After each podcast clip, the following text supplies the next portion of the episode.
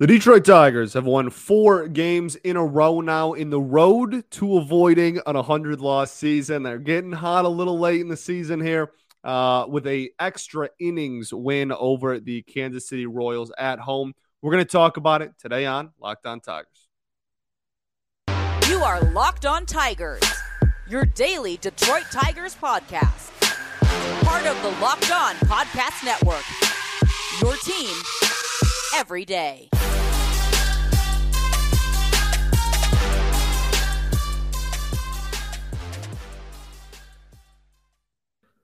What is up, everybody? Welcome back to another edition of Locked on Tigers. I'm, of course, your host, Scott Bentley. Today is Wednesday, September 28th, 2022.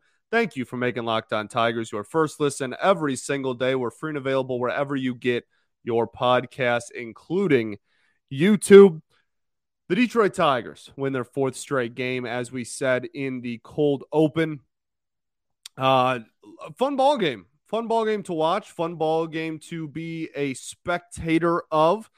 The Kansas City Royals are not having a very good season. We kind of talked about this at the end of all the days. Our time is a flat circle. Last week, I don't even remember.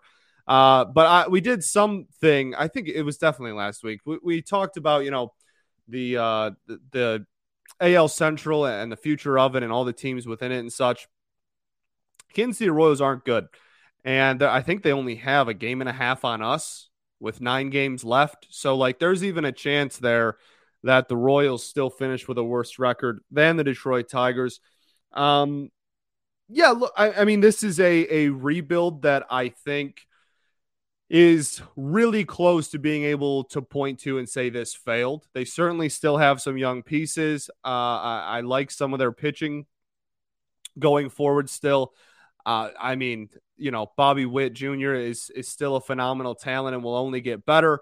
Like, all of that is true, but the rest of it is really bad. And so the fact that we have a worse record than them and have a really legitimate chance of finishing the season with a worse record with that than them, immediately embarrassing, bad, terrible, hate it, disgusting, vomit-inducing, blah, blah, blah, puke everywhere. Like, that's not good. And it's something that coming into the season, I never would have predicted. I was low on the Royals all year. Coming into the season, they were the easy 5th place team in my eyes. I mean, this was, I would have been shocked. I would have asked you what went wrong. Like, what could have possibly have happened for the Tigers to have finished with the worst record than the Royals? And that looks like I said, it's a very real possibility of that happening. And boy, if I would have asked, you know, what went wrong, that would have been a laundry list that I would have gotten a response out of myself from. Because pretty much everything that could possibly have gone wrong this year has for the Tigers at the major league level. So this game, like I said, fun to watch, optically fun. Close games are always cool. Extra innings. Very fun night for Detroit. I mean, like the Red Wings, you know, first game of the preseason back. We have a really fun time breaking that game down at Lockdown Red Wings. But this was a cool one. So I guess I want to start. I think I just want to start with Joey Wentz, to be honest with you. This was not a very great performance, I didn't think, by Joey Wentz. He was 5 innings, 5 hits, 3 earned runs, 3 walks, and 4 strikeouts. The biggest thing in this one was his fastball was pretty ineffective. And whenever that happens with anybody, it's really hard to pitch well at the major league level without your fastball either being one of 2 things. A, great command. B, a swing and miss pitch. You don't have either of those going for you. It's going to be a rough one if you're at the major league level. You very seldomly will see a pitcher thrive in the majors without a fastball that does one of those 2 things relatively consistently. Now, Joey Wentz has shown signs of good fastball command. He has shown signs of swing and miss with the 4-seam fastball. That's been a thing that he's got, especially when he goes up in the zone. Tonight, however, didn't have it. Did not record a single swing and a miss on the 4-seam fastball and only had 4 called strikes on the 4-seam fastball. He threw 70 pitches. His CSW percentage, called strikes plus whiffs, percentage in the outing was 24%, which isn't, it's like a pretty bland number. It's not really bad, but it's not really in the category of like, oh, raise your eyebrow, this is pretty decent too. Like, just kind of a meh performance overall with that. But when you look at the individual pitches, he threw 31 four-seam fastballs. That's the most of any other pitch. That's almost half, right? 70 total pitches. Almost half of his pitches were the four-seam fastball. He had a 13% CSW percentage on the four-seam fastball. It got put in play six times. It got fouled off six times and was only thrown 31 times. Not great. Average exit velocity for the four-seam fastball, 97 miles an hour on six balls put in play. It's a pretty hefty sample size to be averaging 97 miles an hour. The weakest hit ball off of the four-seam was 87.2. The highest was almost 107. So really got hit hard with the fastball. Pretty ineffective pitch. Now, the adjustment that I did like was the cutter. I actually thought was a really solid pitch in this one, and when you don't have the four seam working, to be able to go into your bag of tricks and pull out another variation of a fastball and still have an effective night is a great sign, and that's what he did with the cutter. Threw it 22 times, just under a third of his total pitches on the night where the cutter got six whiffs on it. Only had seven whiffs in the game. Six of them were on the cutter, 41% CSW on that pitch. Very, very effective, right? And I thought that when he lost the four-seam command and he went, which was pretty early on, and he kept trying to throw it, and I respect it and I appreciate that. But at the same time, well, I guess it really just has to do with where we're at in the season. If we were really trying to win ball games, I'd be like, hey, maybe stop throwing the four-seam. But at this point, we're just working on his development. We're just trying to get him to develop himself to be a solid major league starting pitcher. Sure, just keep going back to the well and seeing if you can find something late in the game or an outing. I guess that's fine. But I really liked how he paired the cutter and the changeup. I thought that those were two pitches.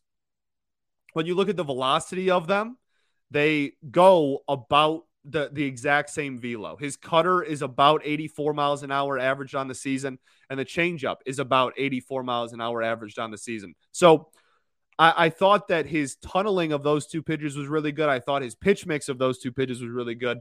It's just unfortunate that the most used pitch and the pitch that's supposed to set up those two was then ineffective. You get what I'm saying? But those two pitches I thought were pretty solid. Threw the curveball five times as well. The fourth pitch that he threw had a decent night with it. I mean, only five times, whatever. But I thought the cutter and changeup when thrown on back-to-back pitches, I thought actually worked out pretty decently for him. Neither got hit very hard the entire night. I thought that was the good sequencing. It was the four-seam that – and when you don't have a good four-seam fastball, you're not really able to sequence really anything because that's the starter pitch. That's the setup pitch for you know, 80% of starters at the major league level. That's just how it is. So rough night, but still encouraging in some areas. I'm really intrigued on what's going to happen with Joey Wentz this offseason. And yeah, I not this offseason because he'll definitely be on the team next year, but going into next year, I guess I should say, I'm really intrigued on what kind of role he's going to have within the organization or the Detroit Tigers. But this one, the really big thing was just no fastball command, and that led to a slippery slope of an evening. Not a horrible performance, and one that we certainly were able to overcome, obviously, and get a win. 3 runs in 5 innings, not the end of the world. ERA on the year is now 3.51. Okay, let's get into, you know what? We had a lot of relievers pitch in this game, I'm realizing. So let's do the bullpen next. We'll save the offense for last in this one. But first, I got to tell y'all about our friends over at Blue Chew. Summer is winding down. The nights are getting longer. And that's right. This episode is brought to you by Blue Chew. We all know that confidence can take you far in life, guys. That's especially true in the bedroom, especially when it's time to step up to the plate. That's where Blue Chew comes in. Blue Chew is a unique online service that delivers the same active ingredients as Viagra and Cialis, but in chewable tablets and at a fraction of the cost. You can take them anytime, day or night, so you can plan ahead or be ready whenever an opportunity arises. The process is simple. You sign up at bluechew.com, consult with one of They're licensed medical providers, and once you're approved, you'll receive a prescription within days. It's that simple. The best part is it's all done online, so there's no visits to the doctor's office, no awkward conversations, no waiting in line at the pharmacy. Blue Chew tablets are made in the USA and are prepared and shipped directly to your door in a discreet package. With Blue Chew, men everywhere are excited to see the postman, because when your package arrived, your package has arrived. They always say first impressions are most important. Blue Chew certainly does that as well. So if you could benefit from extra confidence when it's time to perform, chew it and do it. And we've got a special deal for our listeners. Try Blue Chew for free when you use our promo code LOCKEDON at checkout. Just pay $5 for shipping. That's BlueChew.com, promo code LOCKEDON to receive your first month for free. Visit BlueChew.com for more details and important safety information. We thank Blue Chew for sponsoring this podcast.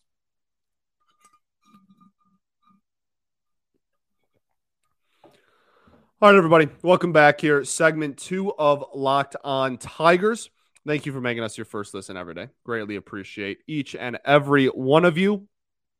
Okay, so let's get into the bullpen. There were a lot of relievers in this one. Jason Foley pitched. You know what? This was a weird performance for me, for Jason Foley, because I thought that he had his swing and miss stuff that he has with the sinker, and he had his pitch to contact stuff that he has with the sinker. However, the ball was hit very hard off of the sinker, and that's something that I'm not really used to with him. Definitely, again, limited the damage, didn't give up any runs, all great. But I liked him so much because that sinker was so effective as a pitch to contact ground ball pitch and as a swing and miss pitch. And on nights like this where it's just kind of one or the other, he's not as effective. But again, still kept a clean sheet, didn't allow any runs to score while he was in the game. We're going to save De Jesus for last because I think that's the most fun person to talk about in this one. Daniel Norris got one out, and it was a strikeout through 4 pitches. Good for him. Don't think this performance really changes anything, my thoughts on him or anything going forward. I don't think he'll be on the team next year, but still a really cool story. And yeah, 4 pitches, they were all effective. Good on Daniel Norris. Jose Cisnero. My relationship with Jose Cisnero in 2022 can only be ruled as toxic. That's really the only way to describe it. I thought that the slider looked good. I liked that he threw it a hefty amount. I thought that the 4 seam was decently effective. I would have liked to seen the sinker more because I think that is his best pitch. But again, we have a really solid frame with him, right? We have a really solid inning. No hits, no runs, no walks, 1 strikeout. That's really solid. But I still don't feel like this is 2021 or 2020 Jose Cisnero. He's got a 1.27 ERA. He just threw a perfect inning. I know, but it just, it doesn't, it's not the same. The velocity is still way down from last year. I still think that he's leaving a lot of pitches up. We'll see what happens with him this offseason. We'll see what Scott Harris and co. view him as long-term, because I mean, has good numbers, been effective, just on a more base level or a more just kind of eye test level. Not the same as last year. So we'll see what happens with that going down the road. And then Alex Lang. Filthy. You know, he's had a roller coaster of a season. I think at the very beginning of the year, he started off kind of all over the place, but for the most part, in the first half of the season, he was very effective. Then right after the All-Star break, kind of started slipping. And then by August was honestly just a train wreck. He was not a very effective pitcher in the month of August. And then September rolls around and he's prime Mariano Rivera. And it's just no one can hit him. He looked fantastic in this one. Still, I mean, obviously some stuff that needs to be tightened up and whatever with mechanics. It needs to be more repeatable mechanics because sometimes he gets a little flaily. And I think that's one of the reasons that his command wavers at times. But at the end of the day, just the most incredible stuff on par with anybody in the history of baseball when it comes to just stuff. I promise I'm not getting ahead of myself. Just as far as movement and nastiness of pitches, he's up there with anybody you've ever seen.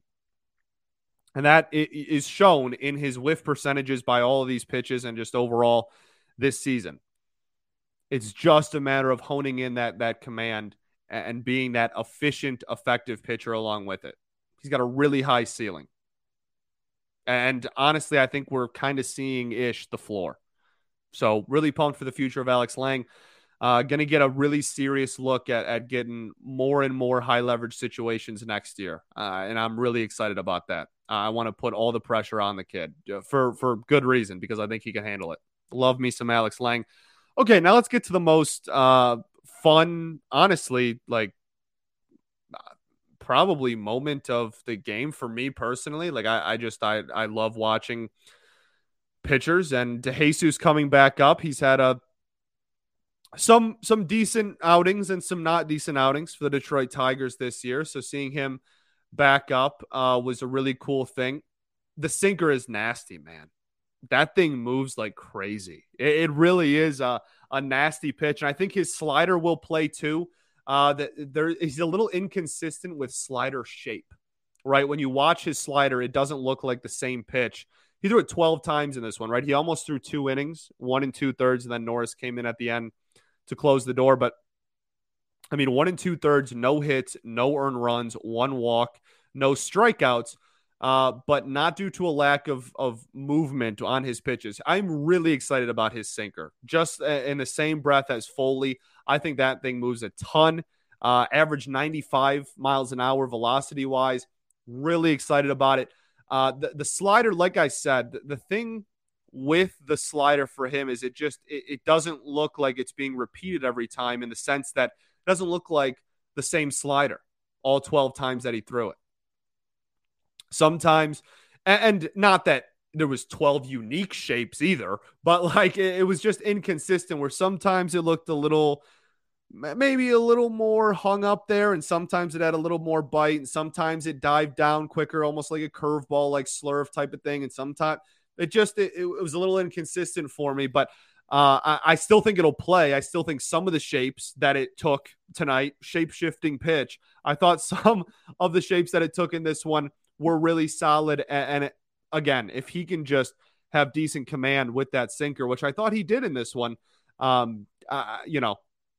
think that he can be a really effective pitcher, and a pitcher that can go multiple innings. That's the cool thing about dudes that used to be starters, which is a lot of these guys, but dudes that can have a pitch that can go pitch to contact like that, and have such an effective ground ball pitch and a sinker that has, man, it moves so much. I really do like him. I hope that he sticks around and we give him more opportunities and more of a look next year, whether that's in Toledo or at the major league level. Whatever they want to do is fine, but I hope that he's not a casualty of the offseason. Not gonna lose sleep over it if it does, but I really like what I see stuff-wise out of Angel De Jesus.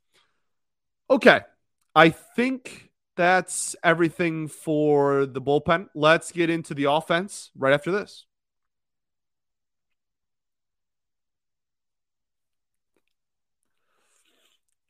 Welcome back, everybody. Third and final segment of Locked On Tigers. Okay, so offensively in this one, a lot of hot and cold, yes and no. A lot of inconsistent. They had 8 hits, scored 4 runs in 10 innings. Also had 4 walks, so had 12 base runners total. I love 4 walks. I love it. And I thought that, 4 walks is actually not even truly true. That made sense.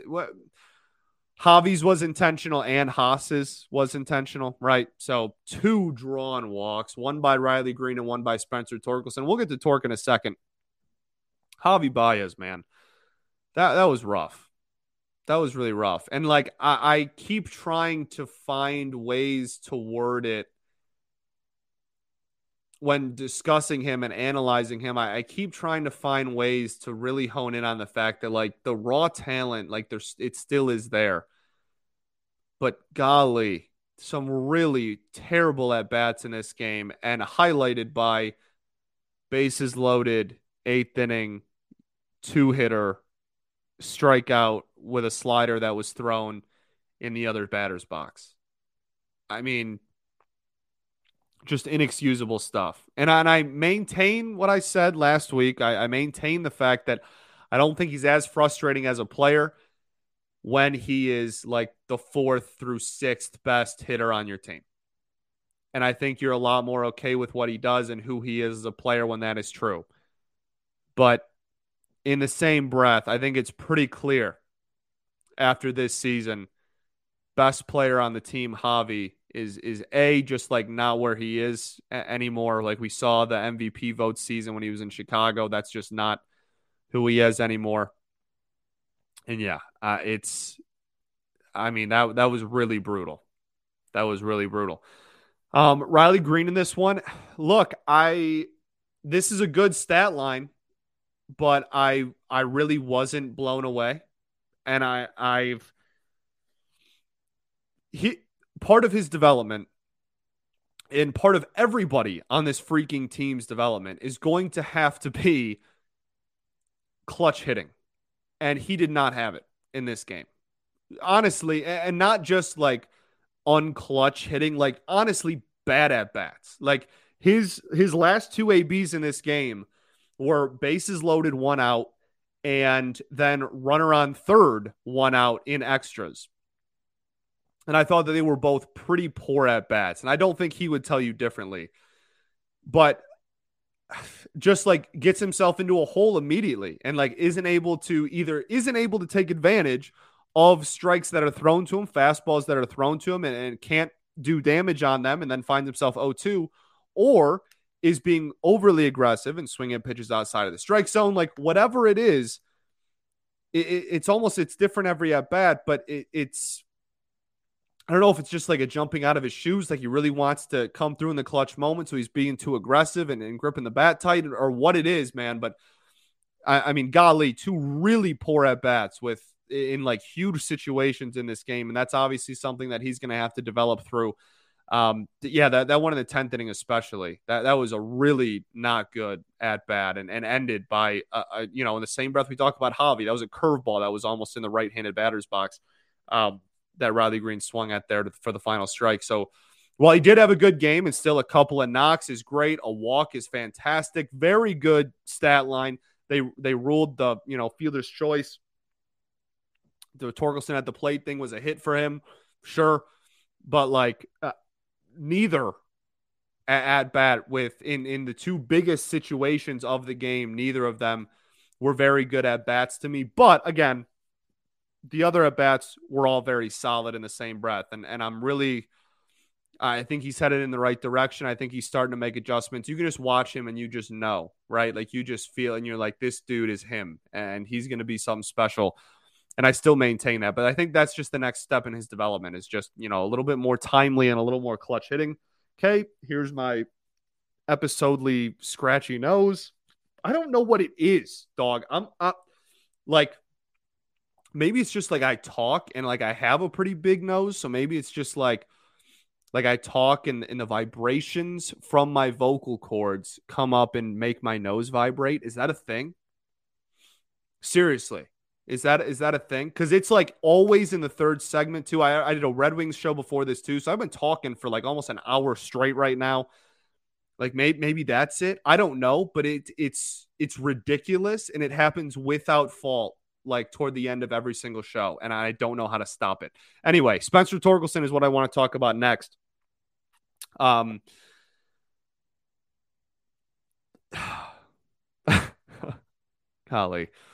Right when we start talking about, I'm so desperate for something positive to talk about with this team as far as the play on the field. And he was doing well, and his numbers were good after getting recalled, and his at-bats did look better, and I thought that he was taking advantage of pitches that were right down the middle. And then we have games like tonight where he doesn't do any of those things, and he has 75 hanging breaking balls down the middle and doesn't hit literally any of them well. And he did draw a walk, and that was a fine at-bat, but I just... I don't, I want some consistency, and I'm sure he does too. And you know, and I'm sure he wants to be performing better than he is currently as well. But I mean, golly, just really frustrating that, it just, with everybody on this team, it's felt like we've done the one step forward, two steps back thing all year with like everybody. And I just want somebody to just break through and just be consistently good and consistently headed in the right direction. You know what I mean? Especially the guy we took, in the top five, if you want to include everybody in that, or all of our first round picks and whatnot. Like there, I just want something to point at and go, wow, this dude's really heading in the right direction. This looks great. So maybe it's just a one game thing. Get back on, bounce back tomorrow, hopefully. And the rest of the season, maybe he does well. That's what we're going to hope for, but definitely something that was noticeable in this game. Akil Badu, I thought was effective, really smart play, bunting at the end of the game there. Ryan Kreidler didn't really, I don't know why I meant Kerry Carpenter and I said Ryan Kreidler. I'm not sure where that came from, but yeah, Kerry Carpenter got, some wood on the ball, but wasn't really too effective in this one. I like him batting higher and higher in the order. The biggest thing in this game that we haven't talked about yet is just Harold Castro. And I guess we'll end on that. Harold, 3 for 5, 3 RBIs, and we scored 4 runs, including the walk-off and the game tire. Like, he was, he was great. The thing with Harold is when it comes to the philosophy of this team next year, it's a question mark, right, if he fits into that bill. But just a dude that takes professional at-bats every time he's up there. They're not always pretty, but he will grit and grind his way through every single at-bat. He'll be a professional. I didn't think that at-bat at the end of the game was very good, but it got us a walk-off win still. So, like, who am I, right? And he's not really a good defender anywhere. I've said this before, he can defend like 6 different positions, but he doesn't particularly defend any of them that well. He did have a nice play at third in this game, admittedly. Had a nice play at third. It is the reason, the biggest reason, right? If you WPA, win probability, right? Like he is the biggest on the team easily. But I wonder, games like this is what really makes me wonder, like, is he just, in a dumb class and like seems a little bit better than maybe he actually is? And I'm sure there's a little bit of that going on, but he really does take professional at bats and is really good at getting the bat on the ball. Like he's going to put the ball in play. This dude has a 275 batting average and a sub 700 OPS. He's an anomaly and I love him.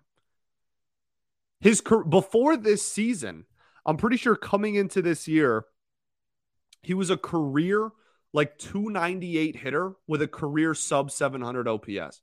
Miraculous. I love it. That shouldn't be possible, but I love it. And so I just, depending on how much how much stake we are going to take in the Scott Harris introductory presser and what he said that with all the stuff and strike zone and how do we want to take at bats and all that. I put a question mark next to Harold Castro's name, but I just, if this is one of the last great Harold Castro moments, I just want to say it's been a pleasure. It's been an honor. And he's been a fun storyline to watch through and he's been such an anomaly and such a fun, like hitting Harold, right? Like the nickname, he's just going to go up there and he's just going to get his single and go home. It's been a joy, Harold. And I think there is a place out for on the roster for Harold Castro next season. I'm not saying that they should just like cut ties with him. I think there is a role that he can continue to carve out year in and year out. And I think that he plays an important role that every team needs. I put a question mark whether that is with the Detroit Tigers or not. There's still a very real possibility that it is. Again, not saying that it's not going to happen, but regardless of the future, it has been an absolute pleasure hitting Harold. And thank you for some funny and fun storylines. And a last in an era which did not have very many. We all, I know I speak for everybody. The city greatly appreciates you. All right. Thank you for making Locked On Tigers your first listen every day. Now make your second listen to Locked On MLB podcast. MLB expert Paul Francis Sullivan brings humor and passion and his unique perspective on every team and the biggest stories from around the league. Follow the #1 daily league-wide podcast, Locked On MLB, on the Odyssey app, YouTube, and wherever you get your podcast. That's all I got for you. Let's make it 5. Let's keep winning. Let's try and find a way to avoid an 100-loss season. Sounds good to me. What are we, 8? We have 92 losses with 9 games left. It would take a pretty catastrophic failure to finish this season at 100 losses, given where we're at, but I'm not counting anything out with this team. Peace and love. Going to therapy's dope. I'll catch y'all tomorrow, baby. Go Tigers.